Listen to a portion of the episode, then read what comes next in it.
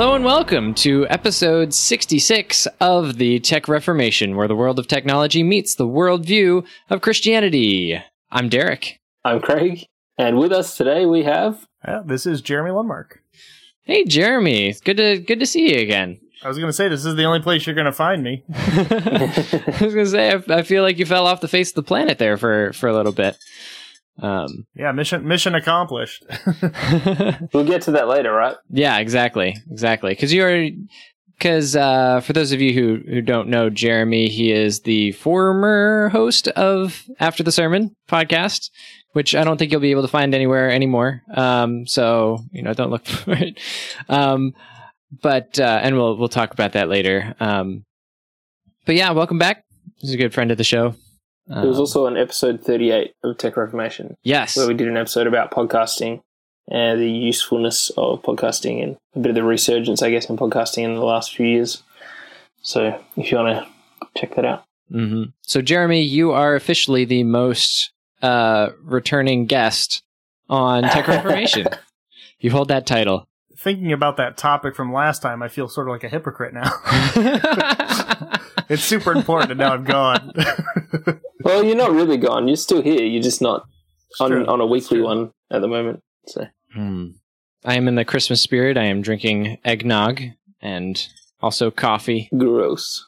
I'm going to get slammed for saying it's gross, but anyway. oh, there's there's equal people on both sides. I will tell you what. I love Okay. eggnog, but only if uh, there's something in there to cut the sweet. Um, Yeah. I just assumed all Americans loved it because it's in all the movies. I, I take it in small doses only. That's it. I can't drink a lot of it though. Yeah. Yep, Yeah. that's about right. Uh anything interesting in anyone's weeks? I nearly died three times this week, but other than that, Oh yeah. bit full. Yeah, just- but- I- I drive-. I do tell. That sounds fun. Um, no, I drive a long way to work each day, and um, there was just it was three days in a row where bad things happened. One day I was going onto the freeway, which is 110 kilometer an hour zone, uh, and there's a roundabout to get onto the ramp to go on, and I was actually halfway turned out of the roundabout onto the on ramp when I saw a four wheel drive and a semi trailer coming back up the on ramp towards me. Um, and they were only probably 10 meters away, and I was doing 60 or something to start speeding up to go onto the freeway. So I quickly jerked the wheel and went around to the right um, and avoided the four drive that was in front. Um, and then found out that there was a big pile up with a truck and a bunch of cars and a helicopter airlifting someone to hospital, and Oh, they'd wow. shut down part of the freeway and had to detour through all these back streets through the hills to get into town. Man. So that was that was one day, and then the next day, exactly the same entrance point. I had an old man in front of two cars in front, and a full driver behind him in front of me, and they both just stopped at the end of the merging lane where you're meant to actually merge. They just Oh. both came to a complete stop in the 110 zone, and so I had to brake real hard and then pull over into the bike lane and wait until the cars went. So there's cars Yeah. going over at 110, and we just stop in the middle of nowhere. And I'm like, awesome, thanks. and then I can't remember what happened the next day, but there was something else on the third day in a row, and I was just like, I need to stop driving this far to work every day, or just invent, invent teleporters. Those of you people in America wondering, 110 in Australia is equivalent to 68 in uh, America. So That sounds so so, slow. 110 sounds really fast. I'm like, man, you've got some crazy speed limits. Oh, they're in kilometers. That's right. Yeah. So what is your what is your um, regular street speed limit? Um, if you're talking like highway, it might be 55 to 65. Um, uh, like Right. a street, uh, or like a city street would be probably 25 to 35. Right. Um, suburb, Yeah. See, 25 for us is like crawling past a construction zone. yep. That sounds about right. It feels that way for us too. It's just lower numbers. Yeah.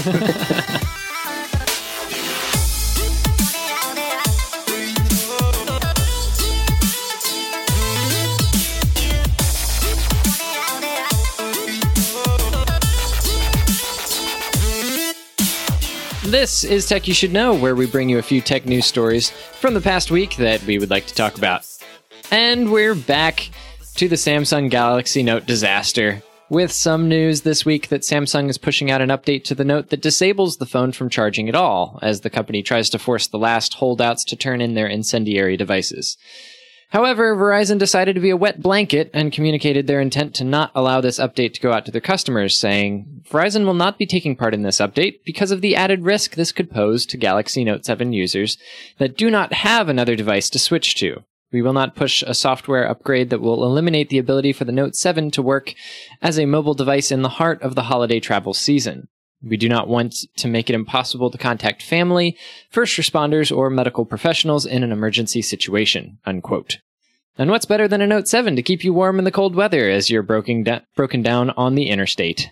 Oh gosh, what do you think about that, Derek? Do you think that that's the right decision, or you you sound like you're a bit uh, anti the Verizon decision? Well, the thing is, the the carriers, the mobile carriers in the United States like to have a death grip on the like the ability to uh, interact with the phones that are sold through them.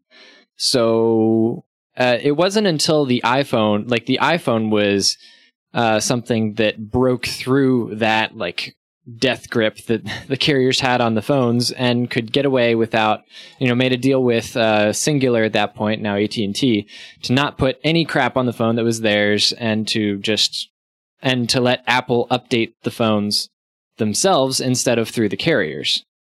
So Verizon is still holding on to this this grip. So yeah, Galaxy and and plus Galaxy Note 7 users have had all this time that they've had um, their phones yelling at them to, "Hey, please turn in your phone; it's going to explode," and Yeah. they have not. So they still have it. It's kind of on them. Fair enough. There has been quite a lot of controversy around Apple's new MacBook Pros, but a new topic has been piling on the past couple of weeks since the release battery life. Apple claims a battery life of roughly 10 hours on the new machines, but reviewers' actual experience has fluctuated wildly from that, with many having difficulty getting it to go past 5 or 6 hours. So, Apple has responded to these complaints with a solution, taking away the time remaining uh, feature from the menu you see when you click the battery icon in the menu bar, because Apple sees it as inaccurate. Seem, seems like they could just issue a software update improving their algorithms. yeah, see, that would tend to make more sense, right? There is no reason. I see no. Ah, I see no scenario where Apple how how Apple could have possibly thought this was a good idea for like for PR. You know I what I guess mean? the only yeah no PR wise it's a mess, but I guess the only thing from their perspective is like it, it would depend what you're doing, right? So ten hours might be the rating for typing in Microsoft Word or something Scrivener, um, Mhm.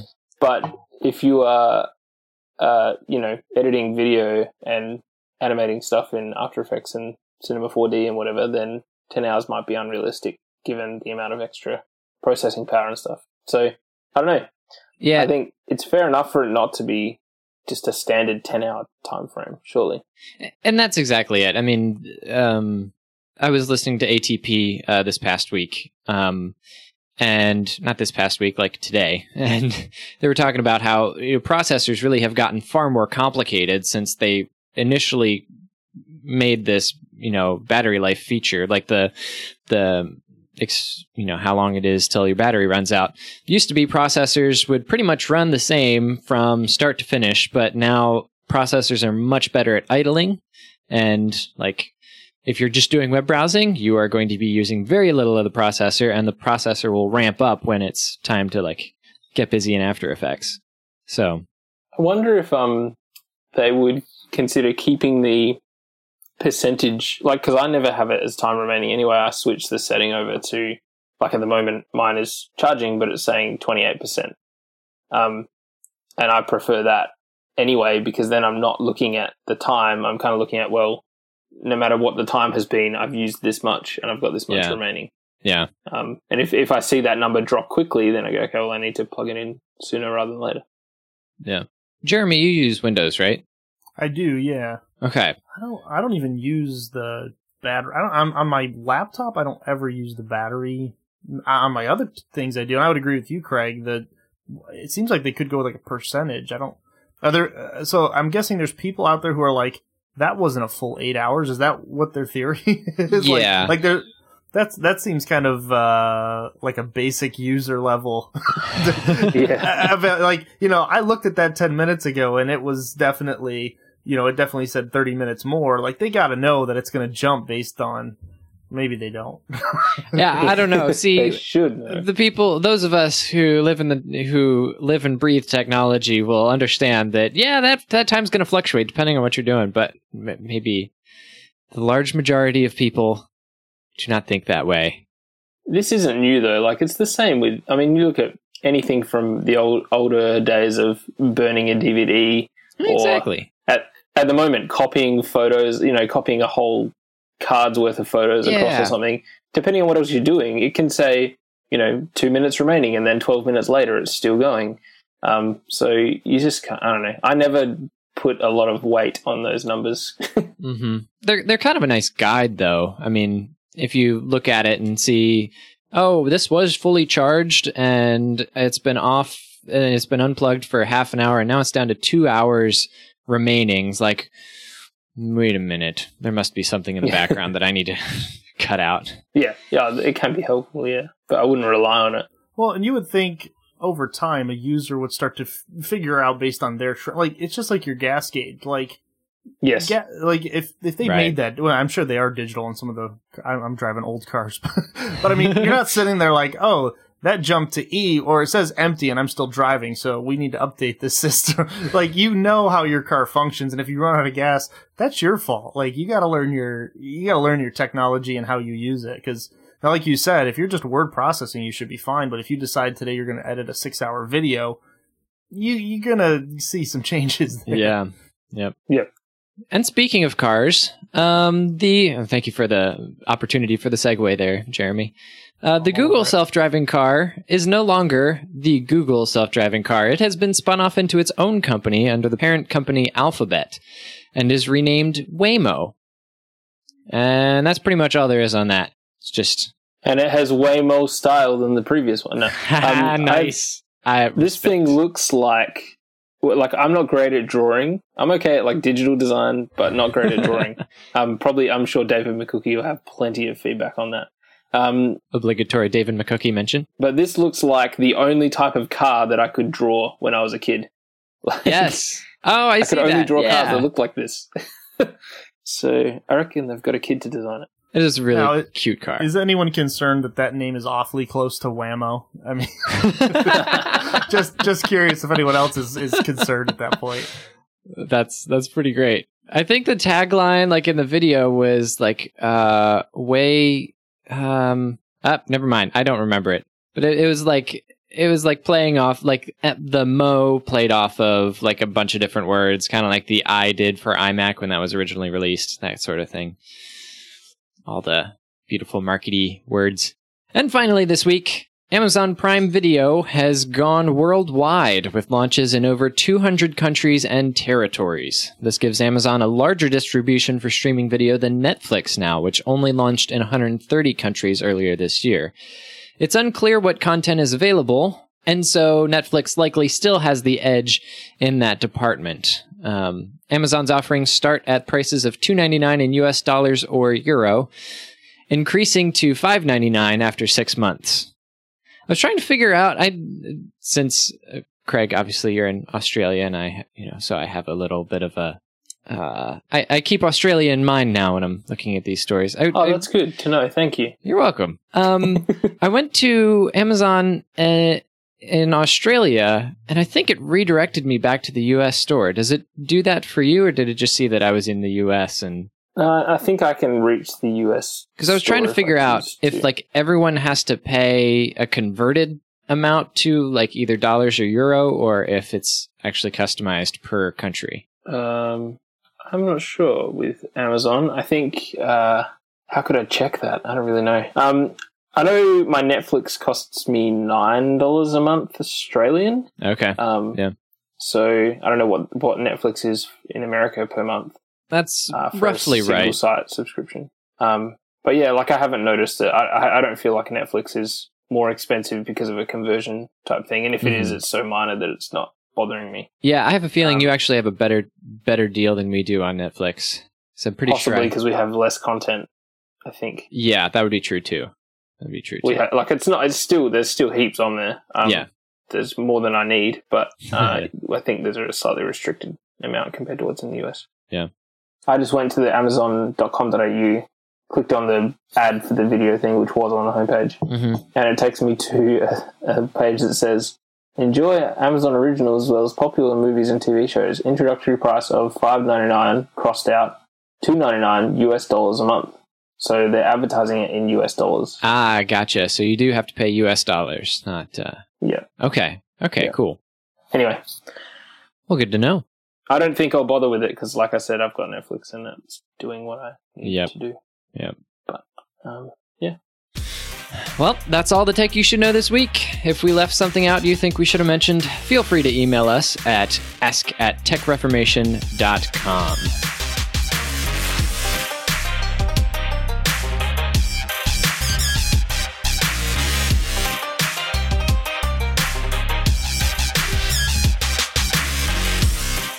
Jeremy, you you look you look a little peeved over there. You- look mildly upset. Is am I detecting a bit of frustration in, in your uh, in your eyes and your uh, uh, beautiful eyebrows there? Yeah, you definitely are. well, why is that, Jeremy? Why is that? well, it's mainly because there's a lot of cool things that I want that I can't have because they're too expensive. oh dear. Which Story I guess is a, a normal problem to have. Yeah. um, I've been I've been looking into these uh, home automation products, and I don't know if you guys use any of this stuff, um, but kind of got my mom was asking me what I want for Christmas, and I'm like, we're kind of past that point, but you know, it's like, what do I ask for? So I, I always look at tech stuff, and I saw that I think it was Fox News or CNN was reporting that uh, these Wemo gadgets, the the actual ad was for their outlets. Wi-Fi connectivity, you plug it into your power outlet, and then Mhm. anything you plug into that will run off the Wemo app. And so I started looking into that, and they also have Wemo light bulbs. And Mhm. in terms of the home automation stuff, they're probably the best price for what you're going to get. It's kind of like, in fact, I think it is a Belkin uh, product ultimately, but it's sort of like your low range home automation stuff. But um, I mean, a light bulb, the, the package is like fifty bucks, but a single light bulb is like twenty five dollars. And I, I, you try to convince yourself that you're going to save money over time, Mhm. but I'm still the guy who looks for the non-swirly light bulbs, like for, for like get like a dozen of them for like a buck at Lowe's. And so like the idea of dropping 25 bucks on a single light bulb is just tough. But I do Oh, love the idea of like loading my house up with these uh with these power outlets that they they basically connect to your Wi-Fi. Mhm. Uh, I think the price on them was pretty reasonable, like 60 bucks. But again, that's one outlet. You could jerry rig it like I would and, and put a, you know, you could put a power strip into it, Mhm. but you still have to kind of work with it from there. But I love the idea of tracking that. The other thing is like thermostats. I- again, I love the idea of being able to control my heat from like work and like turn it on an hour before I come home, but keep it low throughout the day Mhm. but you're you're looking at for a decent one, you could be dropping 100, 200 bucks. Um, and I know a lot of them are starter packs to get you into more stuff, but man, the price just doesn't seem worth it. I'm sure it is, like, but I'm not the type of guy who like, oh, this last year I saved hundred dollars on my electric. as bad as I want it as a millennial, I'm like, that didn't happen fast enough. Yeah, right. So, I, I'm, I'm torn between, and I was trying to think to myself in preparation for this, like, what price would get me to go out and buy it? As a Christmas gift, I don't care what other people pay, but uh, for me to go out and buy it, I think like those outlets would have to be down in the twenty dollar range, and the bulbs would have to be ten or less. I just can't bring myself to spend twenty five bucks on a light bulb. Yeah, I feel you there. And these Wemo bulbs, they're not even like they they don't even like change color or anything. No, just- they don't. They di- they dim. well, that's good. That's good. To, that's a good feature. Yeah, I mean it is that I can't. You see, the thing with the dimming, I, I have no use for that. like Oh, yeah. I don't, I, I can't personally picture myself. And, and we're in an interesting situation too. The house we're renting, Mhm. um, in the basement level, not the basement, the first floor living room and everything. Mhm. They don't have regular lights. They have the uh, fluorescent four foot. So this is a total non-factor for all my major living spaces. And I don't. My bedroom light is either on or off. It's not dim. Yeah, So- right, right. Well, it could get you up slow in the morning. You know, if you, I don't know if you, I, that would work if they, if you could set. and I'm sure you can set a timer to dim slowly. I can Yeah. go for that. I know there's a thing. I know Philips Hue, uh, Philips Hue bulbs can do that. Um, and this this said something about dimming gradually. Yeah, I mean this stuff is just so cool, but you have to spend an arm and a leg very slowly over time in order to build up. It's like I could have one bulb that turns on and off, and I could put that right in the middle of my living room, and it would be the only bulb that would do this. And I, I could, I would get a kick out of sitting there and playing with it for a week. You know, Oh, yeah. be like, oh, the, the kids are upstairs, just turn their lights off. but but after after that week, I would be like, why did I spend upwards of three four hundred dollars to get myself a thermostat and some electric bulbs and electric power outlets? It just doesn't. They they got to find a way to get the price down. I don't know what they have to Mhm. do, but uh, Yep, yep. Be less greedy. That is true. I mean, I gotta believe that this is where we're headed. You know, I see Right. the the, the you have locks for your house. At some point, someone's got to break in and make this uh, at an affordable price for the average person. And hmm uh, when they do that, you know, I, I was reading some of the Wemo reports. Not great reviews either on when you add more bulbs. How Ah, well okay. the interface reacts to that. Um, it seems like it's an interesting game they're playing between price and capability. So uh, someone's going to break into that and make that seamless. But uh, I would love to have a whole house that was just run from my phone. I just don't, uh, just can't afford it. Yeah. yep. And they got to make security way better too. If you remember, I don't know if you heard about that, uh, like that huge DDoS attack that happened uh, a few weeks back. That was mostly responsible from like unsecure Internet of Things devices. like that is a bad thing in the market right now. I didn't even think about that. If it does go wide, people with bad like Wi-Fi security, they're- you'll be driving by and you'll shut off their lights too. yeah. Right. like, why is my heat off? Well, the guy next door has the same setup, and he accidentally. Uh, but you know, they've got like it's not like we're driving down the road opening other people's garages. You know, we got garage doors and stuff. It can't was- be that hard, but it's it's well above my ability. Yeah, yeah. And that's what throttles Jeremy's data this week. Let's move on to our main topic.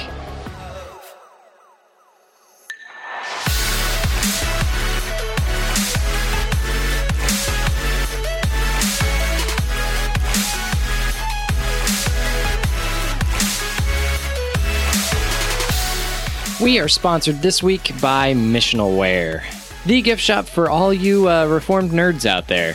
Now, I would normally be doing a Christmas pitch for uh, Missionalware at this point, but if you really need uh, Christmas gifts yet, still on what the week before uh, Christmas, you are kind of up a creek without a paddle. However, however, while you may not be able to get uh, the m- wonderful, wonderful missionalware goodies shipped to you uh, by Christmas, you know, you can always pull a, hey, I don't have your gift yet, but I'll print out this picture and put it in a card that you will enjoy and then you will be able to look forward to um, because I shipped it directly to your house because I know your address.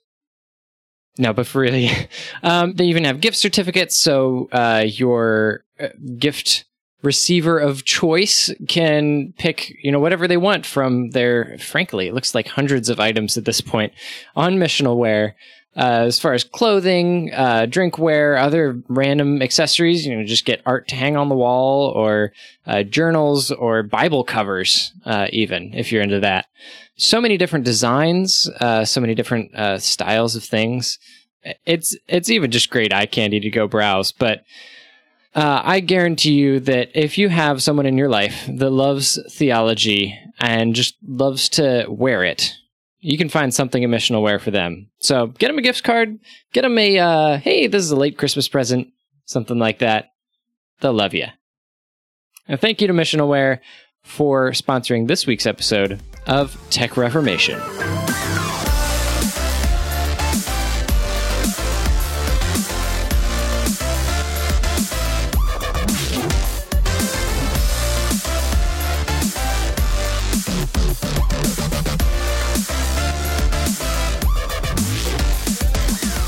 And we're into our main topic this week. And uh, so we brought Jeremy Lundmark on because uh, he wrote an article on Theology Mix that I really related with at the time. It was called, uh, it is called, uh, Vanishing Act Leaving the Web. Um, and the introduction uh, to it uh, goes something like this a couple of weeks ago, I decided to shut down for the most part my internet presence. Prior to the proverbial disconnect, I was running a weekly podcast, actively interacting on Facebook and Twitter, engaging on blogs and Slack groups, and I was in the process of redeveloping my YouTube channel. Then, seemingly out of nowhere, I pulled the plug. Facebook, Twitter, LinkedIn, YouTube mostly, uh, podcast, personal blog, book website, and personal website were all shut down. Um, so, Jeremy, why, where did this come from? Why did you decide to uh, do this right off the bat? Well, it definitely came out of nowhere. Um, I just kind of decided.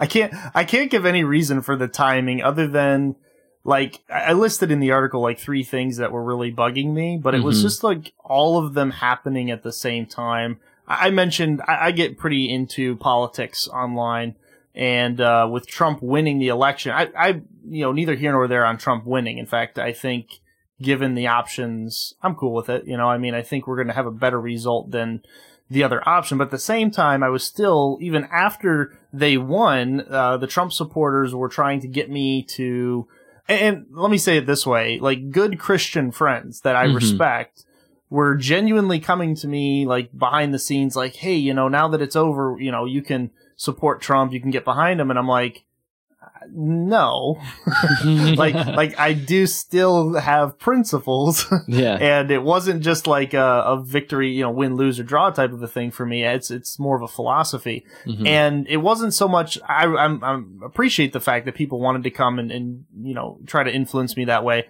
But it was this reality that it's like, okay, I did all this work leading up to it and you know through the podcast through you know social media people you, know, you share articles you write articles. Mm-hmm. um, for a while i was on theology mix as a uh, contributor for theolitics which was theology and politics.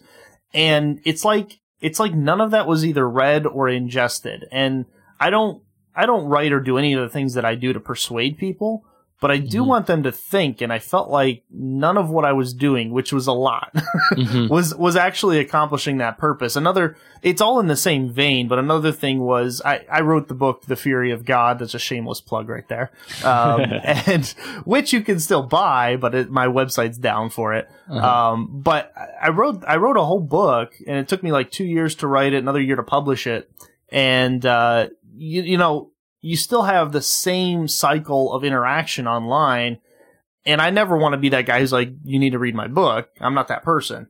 But I just felt like I was seeing no change in people. And then the more I evaluated that, I was like, um, when was the last time I did see genuine change through online interaction? You know, my inter- interaction. I'm sure mm-hmm. there's people out there who have seen it. And so I guess there was a significant amount of pragmatism to it, mm-hmm. um, but also weighing the value of my time versus you know what what I'm giving up here in my home as a family, as a husband, as a as a father, uh, to do these things, which are all you know, I, I do check in on Twitter like anonymously. I'm not, you can actually go in and search for your name and search for, you know, the podcast or whatever. Try mm-hmm. to see if there were any follow up comments. And I think, I think it was actually your sharing of this link. Somebody replied and said, well, we're, Jeremy's missing that, uh, non-majority silent people or something that, that w- were being touched by it. And I, mm-hmm. you know, I get that, but at the same time, it's like, it's awfully quiet. yeah. Like, like you don't do it for the response, but at the same time, you just, I felt like I was constantly battling rather than actually seeing the, the positive change I wanted to see. Mm-hmm. yeah. Yeah. I know, I know there has been a lot of anxiety and like a feeling of futility around like this last election for people on all sides. Um, and were there, uh, things that were was it like weighing down on you like emotionally? Like were you just feeling the weight of nothing happening? Like that that would specifically be something that I would uh, relate to in this whole in the past several months of the internet you know? Um, trying to uh, you know put yourself out there and being you know willing to listen to people and try to convince them and um is that does that relate to you at all Yeah, I mean, I, I watched a lot of uh, liberal. I watched Comedy Central news stuff like Trevor Noah and, and some of that stuff, and, and Mhm. I wouldn't say I felt the same way they did in terms of like their whole world had ended. Right, like, yeah, yeah. Like like everything we've accomplished in the last eight years is over. Like that. I wouldn't put it that way, but it was definitely this sense of whether you were Democrat or Republican in this election, you. I guess I was hoping to see people make choices based on what I would consider to be rational logic. and I, I don't think I've ever seen an election where people just dug into Republican Democrat. And for all, you know, people can vote how they want. I, I'm all for it. I'm a big proponent of, you know, vote your conscience. But Mhm. I didn't feel like a whole lot of people were voting their conscience, especially within the Christian community. I felt like they were voting for a justice or some bad argument about how this is better than Hillary. Mhm. And and I get that, but they I felt like people bought into philosophies that were just that I was trying to break down. And so for me it wasn't so much who won the election, Mhm. but how people voted, like what they based it on. And yeah you know, one thing I went after, and I know some other good podcasters went after too, uh, Elijah T. I even think Apologia does too sometimes, so one of the bigger ones. Mhm. This whole idea that, like, you know, a vote for Hillary is a vote for Trump, or uh, a vote for a third party is a vote for Trump or Hillary or whatever. It, went, it happened on both sides this time. Um, like, people still believe that, and that's really Yeah. discouraging for me. Not, I don't care who wins. I mean, I, I, I see it as a Christian, my job's going to be the same after the election but I want people to think and to think critically. And I feel like there were so many people who were mad about the third party votes at a time when it made so much sense to me anyway. Mhm. Um, and still, even with Donald Trump being the, the person a lot of evangelicals went for, it's like it never occurred to them that their logic was flawed and the things that they were basing their decision on weren't principle.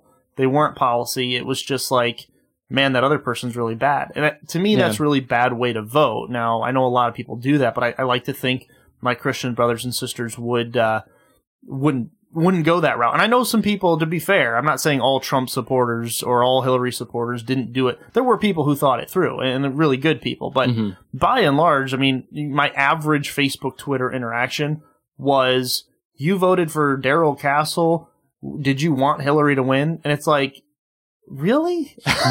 like we're we're Yeah, still even after Trump won, it- we're still there. It's like, wow. Yeah, it, it's just like uh, so you felt like you were spinning your wheels. Just uh, nothing you were doing was affecting anything, and um, and yeah, can definitely relate to that. Um, but you not only like shut down your public uh, means of you know communication, but like basically.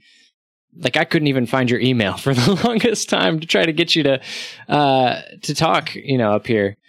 Um, so why shut everything down, like Facebook, Twitter? Why not shut thing, put things down to private, um, and that sort of thing? Did you ju- you just wanted a clean cut from like everything? Yeah, I've I've left the internet or fa- I should say I've left social media a couple times with uh, different strategies in mind.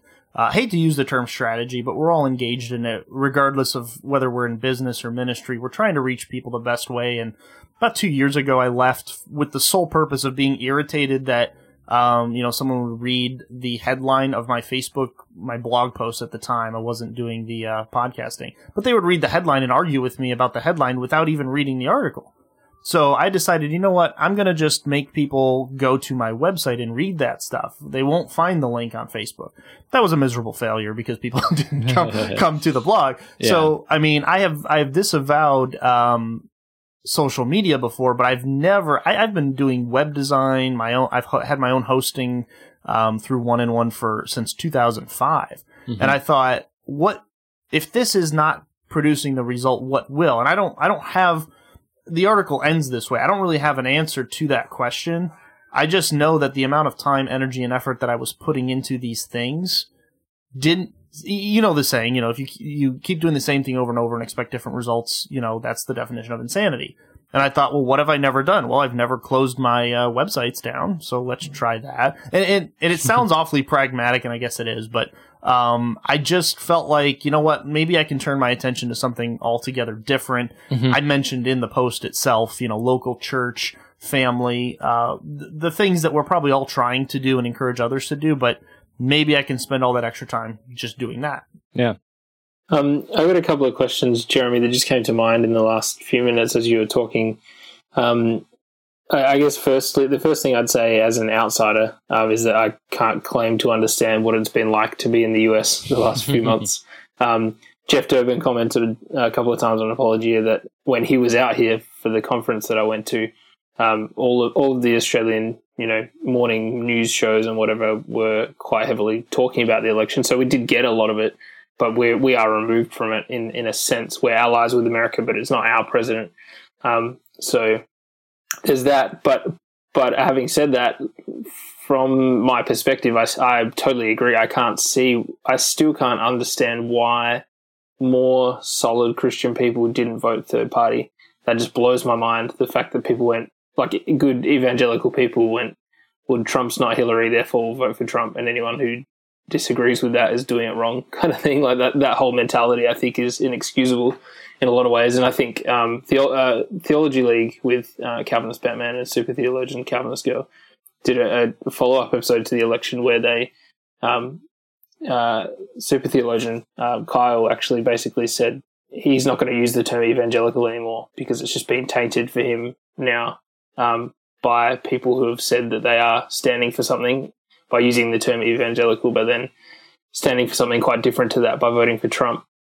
Um, I guess you, you mentioned Apologia in the conversation. I know listening to them post election, they've been, and they're post millennials, so they're quite um, optimistic in general, uh, which in a lot of ways is great. Um, but they've kind of been saying, you know, they, they don't like Trump as a person. Um, they think he's done some stuff wrong, from what I gather, obviously, as everyone else realizes. But they do. The, the conversation's kind of been more around. Um, we've now got at least two years to uh, end abortion, or um, you know, like this is our window. We have to make a change now, which wouldn't have been anywhere near as likely under Hillary. So, do you have any sense of? I mean, now that I know it's been a really difficult and intense period, but now that it's kind of all washing out, um, I, if I was an American, would be sort of devastated that we have someone like Donald Trump leading the country. But at the same time, um, do you have any uh, agreement with that that sense of like he's not Hillary, and therefore maybe this will be possible, and, and that that would be a good outcome of what's actually not a great presidency. Yeah, I, I think that uh, I, I'm hopeful that Donald Trump will make good on even you know half of what he said. Um, and when we're talking about abortion specifically, I put a post out there on Facebook just because of some of my interactions with a friend in, we were going back and forth. He was really frustrated that I was still voting third party. This was prior to the election. And he was big on the, uh, you know, the justices as well as some other things. And I, I basically said, you know, if Trump can reduce the national debt by one penny in any fiscal year, and elect two. He was arguing that Trump would not only get one justice on the court, but two, and they would both be, you know, um, pro-life. And I'm like, that whole argument to me is flawed anyway. We have seen the the court. Anybody who's done any history on the court, you know, Theology Mix has a great article out there, not by me. I forget who wrote it, but um, long story short, they we've had the justices from the Republican Party for a long, long time and it hasn't produced the result. Am I hopeful that it will? Absolutely. And I think I'm hopeful that this will be one of those situations where we can hold Republican evangelicals accountable because they they really cast a tough vote and those who did the next time around, you know, and I keep saying this is where my defeatism comes in a little bit. It's Mhm. like you should have known before this, but here we are this time around maybe you'll realize that the third party route is the better way. Or maybe we won't need to because we'll stop choosing such terrible options for Christians. Uh, I, I think that's a fair, fair way to put it. But, but no, in, in terms of being positive on it, I do think Trump was the best, um, option in terms of somebody who could do anything with the abortion issue. And I'm hopeful that, um, I mean, two things have to happen. We need to get a Supreme Court justice who will vote pro-life and we need a case to go to the Supreme Court. If those two things don't happen, it's not going to matter anyway. Um, Right. I do know Congress, um, not just with Trump, but we do have a very good looking Senate and and House right now. So um, if ever there was a time that Republicans could put their money where their mouth is, uh, George W. Bush was the first one. This would be their second time they have an opportunity to do something. And, you know, I'll probably be back in four years doing the same thing if Trump doesn't own up. But, uh, but I, my, my thing that I put on Facebook was if Trump can reduce the national debt by one penny and get those two Supreme Court justices, I would vote for him in the next election. So, um, I mean, to me, if that's, I'll put a high enough priority on those things.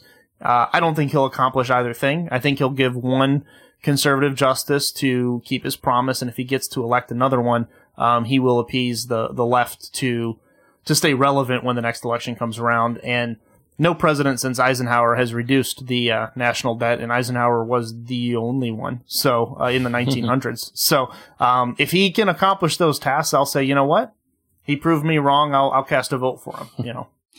Uh, and and I don't really want to turn this into a politics podcast, although I think we're already there. but um, uh, my my point, in, I guess, my point in in bringing all this up is like all this. I mean, at this point, I'm just tired of politics. I'm tired of people talking about it, and I'm looking over quite uh, uh, jealously over at your position there, Jeremy, uh, of someone who is not at all on Facebook, on Twitter at all, and we've been talking about the topic of tech disconnectedness. I think it was two weeks ago, um, which was, I mean, which was a good conversation. Um, and so my question was, it would be, you, you mentioned about, you know, concentrating on, you know, doing your vocation, uh, being, being with your family, uh, being a father, uh, husband, etc. How has this changed for you uh, changed your outlook or your motivations in, you know, quote unquote real life?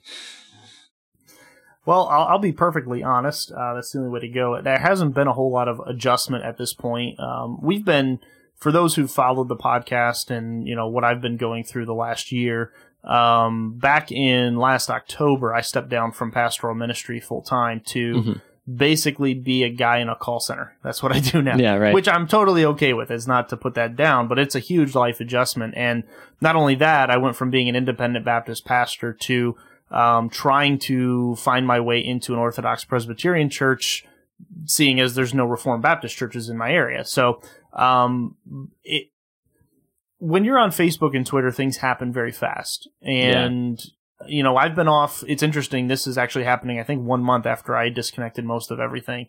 And I would say at this point, I'm just now starting to turn that corner and get ideas as to how, how I can leverage all that ability and tech and time to work with my family. And, you know, right now it's mostly ideas. Um, I've been adding apps to my phone that are more, um, they're kind of lame, but they, they do the trick. Like, you know, get up early every day you know, mm-hmm. rather than spend my time, you know, dwelling on what I'm going to do this week for the podcast, you know, what can I do for my family to, uh, to get us more involved at the ch- local church. Mm-hmm. And, and to be honest, that's going to be a tough, our family, people think that pastors and uh, they have this, this great home life that's spiritual. The truth of the matter is, at least in my situation, I guess I can't speak for everyone. um, it actually took away from that. I went into the ministry about a year after I got married. And so the entire time that I have been married with my wife and my family, my kids weren't born at the time, obviously. Um, we've never gone to church like a normal family. So this is, it sounds utterly ridiculous, but we've never become members of a church. Mm-hmm. like we were brought in as members to, oh, take, yeah. to, to, so it wasn't, it's not like we ever came to a church, visited, figured it all out. And so we're, you know, we're in the process of membership right now at the church, um, which again, with scheduling conflicts and work and, you know, my wife works every other weekend, which is making it even more difficult. But, mm-hmm. um, you know, I, I want to start catechizing my children, um, and I'm trying to figure out a good time to do that. Um, catechism's not really a Baptist thing, but it, it's, you know, they have a great kids catechism through the Presbyterian Church. And these are just little things that I want to start Im- implementing in our family and it is going to take time and the time is there now and that's what's good yeah yeah I, have heard it said um, in uh, looking into you know teaching kids how to how to learn things um, and that, that, there was a phrase someone said that um, when you're bored is when you start uh, really finding out what you're interested in. And and I see I've been watching myself the past couple of weeks interact with my phone and with Facebook and Twitter and just constantly like when I'm bored I go I go to Facebook and Twitter. It's not something that I like admitting, but it is a thing.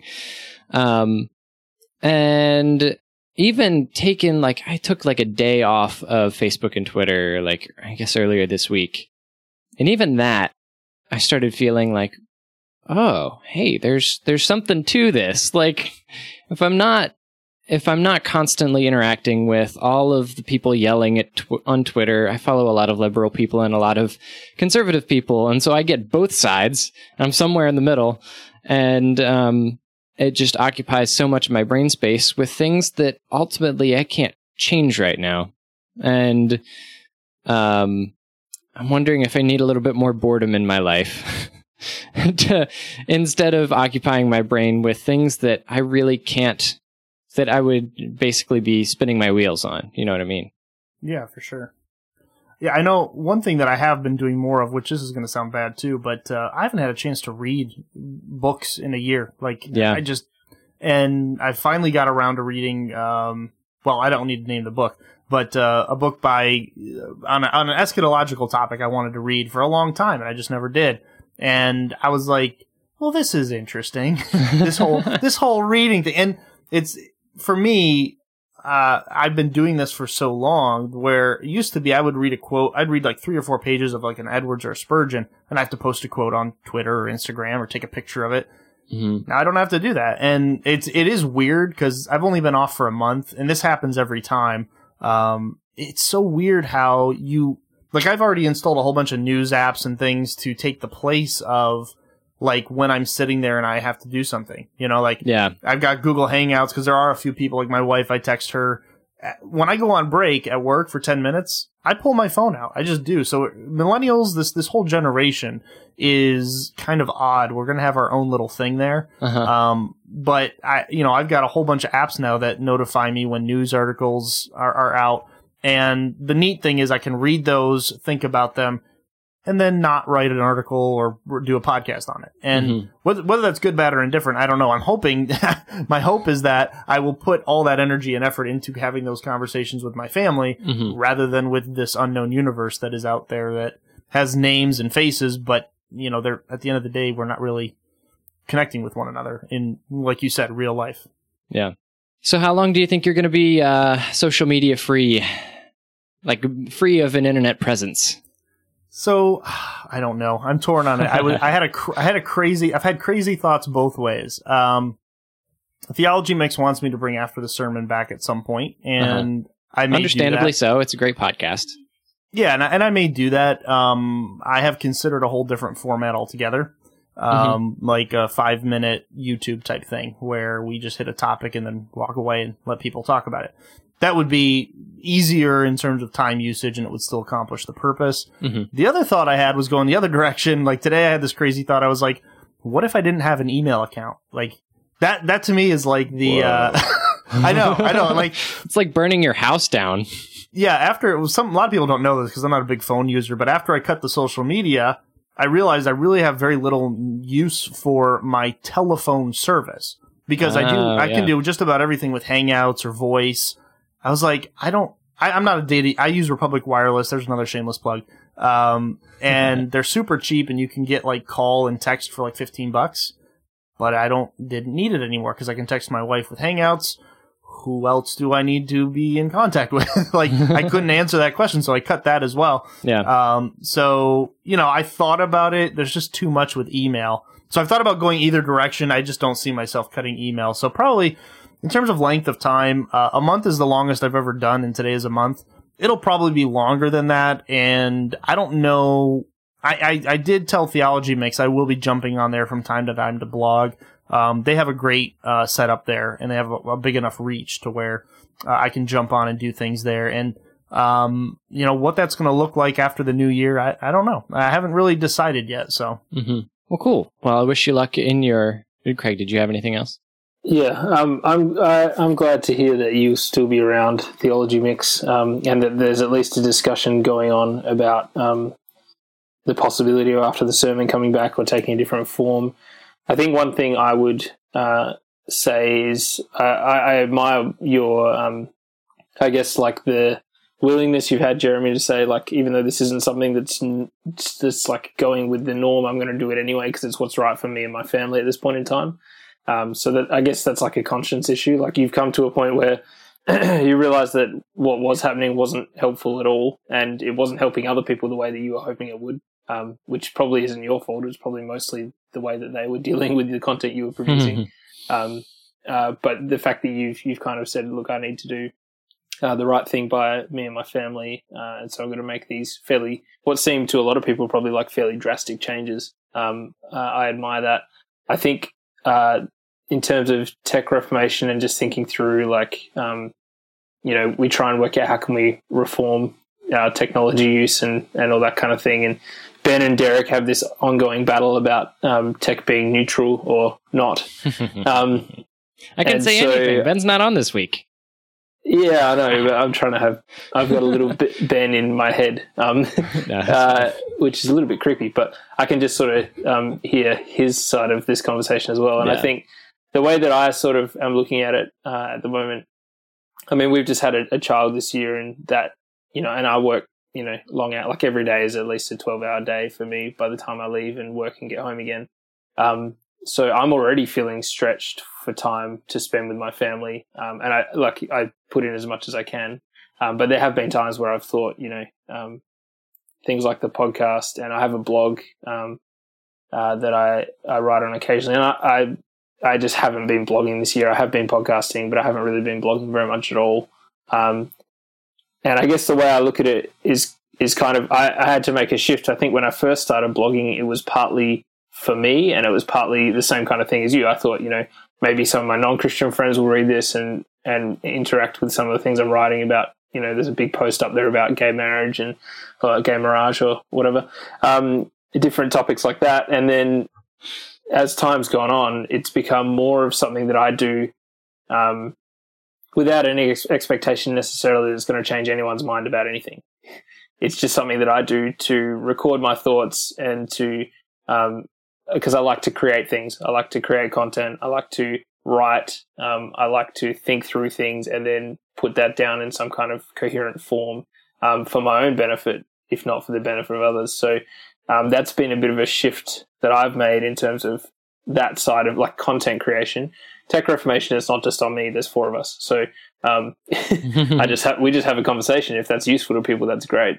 So again, it's kind of like um, the way I'm approaching tech at the moment, and the way, particularly the the content creation side of it, is more of a standpoint of um, you know I'll, I'll I can do it. I've got I've got time to do this much of it. Um, and I don't have time all the time to do the blogging side of it. Um, but the bits that I will do, I'm going to try and focus on doing them, you know, sort of for myself, for my own learning and for my own thought processing rather than to try and, um, convince, like you said, you're not trying to persuade everyone of everything. And I think that's a good way to be online because there's just too much, um, you know, not to go too far down the tech neutrality thing. The te- technology itself, the social media itself, isn't a bad thing, but there are a lot of people who are really uninformed, who don't think before they speak or type, um, and it can get really draining. So, uh, I think it's certainly valid to to take a, take a step back and sort of say, you know, the tech may not be evil, but it's being a problem. It's a problem for me at the moment, mm-hmm. um, and so I'm going to change the way that I interact with it, or in, in your case, fairly drastically, um, reduce my interaction with it altogether. Um, so um, I don't know. That's not like a really nice ending to my thought process through the interview, but I guess that does that kind of make sense in terms of the way that I've that I think about it. Yeah, I think that's that's a great way to look at it, and I, I did want to throw like a disclaimer in there too at some point here, and this is a good place to do it. um, I at no point wanted anybody to look at my action of vanishing, so to speak, yeah, um, as a model. Um, I, at some point, I'm going to find a balance that I'm happy with that works for for our family, for our local church. But you know, it, in the transitions that we've gone through in the last year were significant, and um, you know, one of the things I've been wrestling with just as a, in a personal sense is, you know, where do I fit in terms of ministry? And I think a lot of times Mm. As a pastor and as somebody who has that, that background and that education, I use the podcast and these things to, to really do things that maybe I'm not necessarily quote unquote called to do. And I, I, I even question that phraseology, but, um, how much of this is me just trying to fill a void that, you know, and so all that to say this is a very personal decision. I, it was not a teaching lesson for everybody else or, um, you know, my goal wasn't to have, you know, all the podcasts, you know, I didn't even think about theology mix in the podcast network when I did it. Um, you know, that wasn't in my, I don't, I write for theology mix, but there's a lot of people who see me connected to it as a, like a face of it. And I hadn't even really thought that through. Um, and you know, I, my goal was not to be like, oh, well, theology mix should close and everybody should close down their blogs. uh, that is, that is certainly not in any way, shape or form my objective. And I think, Mhm. um, I think it will have an impact on some people. Um, you know, it already has, but more importantly, it's, it's got to be for my family. And when I do come back, if I do, I want it to be more strategic than it was just, cause even when I was preaching, I would, I was teaching at the local school and a lot of it became obligatory. And what you described as, you know, you don't just do it to persuade people, you do it because you have a passion for the content creation. I think that's critical. Um, and I had lost a lot of that. Like with after the sermon, I would be, I'd wake up Monday morning being like, I gotta put something together for this. And that, that sense of obligation, this happened to me in ministry too. You know, I have to put a sermon together this week. It, it steals from the joy of the content creation and I think ultimately steals away from the, the impact that it could have. Um, and it makes you focus like I was, uh, and more, more so on how it's going to affect other people than it is for the sake of doing the content creation. So I think you made a good point there. Mhm. Yeah, I would present this as an opportunity not for like everyone to just shut everything down, but but like uh your post um prompted me to start thinking more critically about you know, if I were to lose Facebook and Twitter today, like really what would I be losing and what would I gain Yeah. from this? Um and even when I argue about you know tech neutrality, uh, my point is that you know evaluating the technology that we use is super important. Um, it's uh, it's freeing to be able to you know cut the fat, so to speak. I was listening to a church tech uh, podcast, uh, I guess like a week week and a half ago, that was really encouraging to me, encouraging people to like just concentrate, like figure out what is important to you, and go do that. Like cut everything else out. Just um, you know, free yourself from the things that are not ultimately helpful. Anyway, Derek, would you say that it's good advice to, if you're going to uh, examine the or reconsider whatever I can't remember the phrase you used, uh, examine the technology you use and work out where you can cut out the fat. Um, I'd say that's great advice. I would just add one thing, which is examine the way you use it. Yeah, and right. like you know, so don't put it all on the tech and go. If I remove this piece of tech from my life, my life will instantly get better. right, right, right. Um, it may get better, but it may it may also have gotten better if you did if you did the interaction with that tech a different way. Mhm. Um, so th- there are two. There's different ways of going about it. Not to say that what Jeremy's done is wrong. Um, it, it's it sounds like it's definitely the right move for him at this point in time, and he's now in a point where he's got time and space to work out where um, um, what the next step is, if there is a next step, or if this is something he wants to continue with, because it is actually just more beneficial for for the family and and, and for ministry. So I think that's great advice. People, we should constantly be evaluating uh, the tech that we use and the benefit it has in our lives. But I think also the way that we, because interaction with technology is a choice. No one's forcing you to use Facebook. No one's forcing you to use Twitter. No one's forcing you to check them uh, multiple times a day. Uh, that's Right. something that I think becomes hab- habitual, um, and habits can be broken and changed and adjusted if we realize that they're unhelpful. So, um, yeah, so I think it's it's certainly a worthwhile conversation to have for sure. well, thanks for coming on, Jeremy. It's been a great Yeah, conversation. Jeremy. Well, I appreciate you guys having me on, and uh, I love your show. I love the tech stuff, so I'm always when I'm when I'm at work, I am reading. When I'm not on a call, sometimes when I am on a call, I am reading tech stuff, so it's always good to check in on you guys. In fact, when you were doing the news right now, I'm like, oh, I didn't read that. That's interesting. awesome. so I appreciate what you're doing. So, well, thanks.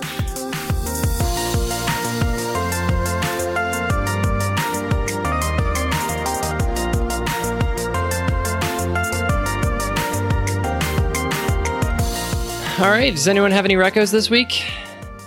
All right, yeah, my reco this week would be uh, Stripe. I had the opportunity to, I already told you guys this, but for the podcast sake, um, I got to work with the Dolly Parton fundraiser. I wasn't there. I, our call center was working on it. And uh, I've used Stripe for credit card processing in the past, but uh, we actually confirmed at least over 10,000. We were like around 10,500 transactions within a two hour period.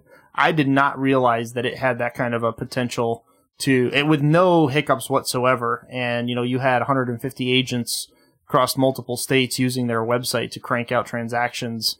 Um, I did like 70 myself and the total amount was like 500,000. Um, if you average about 50 per donation. So just given a, given a reco to Stripe, if you're not using Stripe for your online transactions for your web design, I'm not using anything now because I'm offline. But but uh, I I was blown away by the the ability of Stripe to uh, to handle all those transactions, donations, whatever. Um, I was expecting some sort of fallout. So kudos to Stripe, and if you're not using it for online transactions, certainly worth looking into. Cool. I've also got a reco this week. I'm going to reco some uh, Christmas music. It's probably by the time this posts, we're into the last week before Christmas, so we're sort of running low on Christmas music peak listening time. Um, but I would say if you're at all into Christmas music, definitely check out uh, David Crowder Band's "Oh for Joy" album.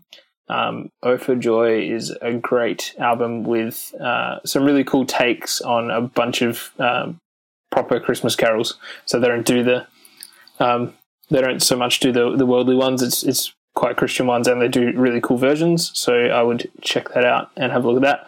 And also um, the Modern Post, which is like Dustin Kensrue's side project. Um, uh, they did they came out with an album. I think it was either last year or the year before. It was actually an EP, sorry, not an album, um, called Lowborn King. Uh, it's got about I think five or six songs on it.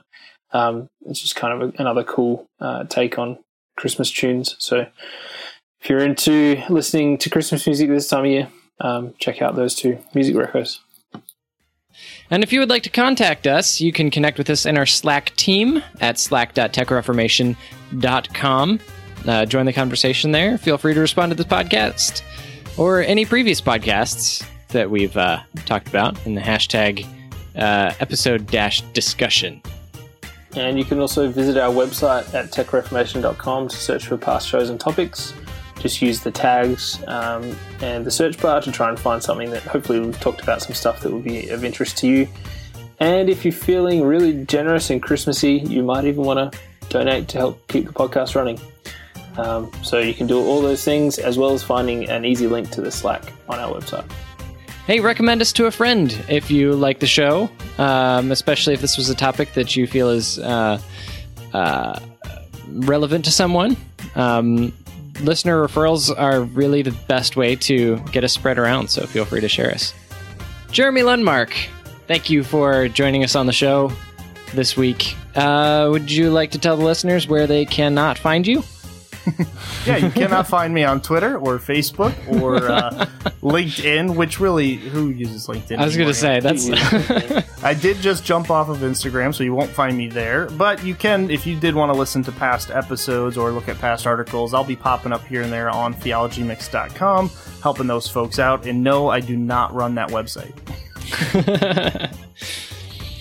Uh, and it is Christmas time, so this is our last episode of the year. I'm sure as you can hear that uh, jingly Christmas music in the background, we are uh, uh in a Christmas spirit. So uh, this will be the last episode for the year. So we'll see you in uh, January. Merry Christmas, everyone. Thanks for listening this year. It's been good. We look forward to talking to you again next year.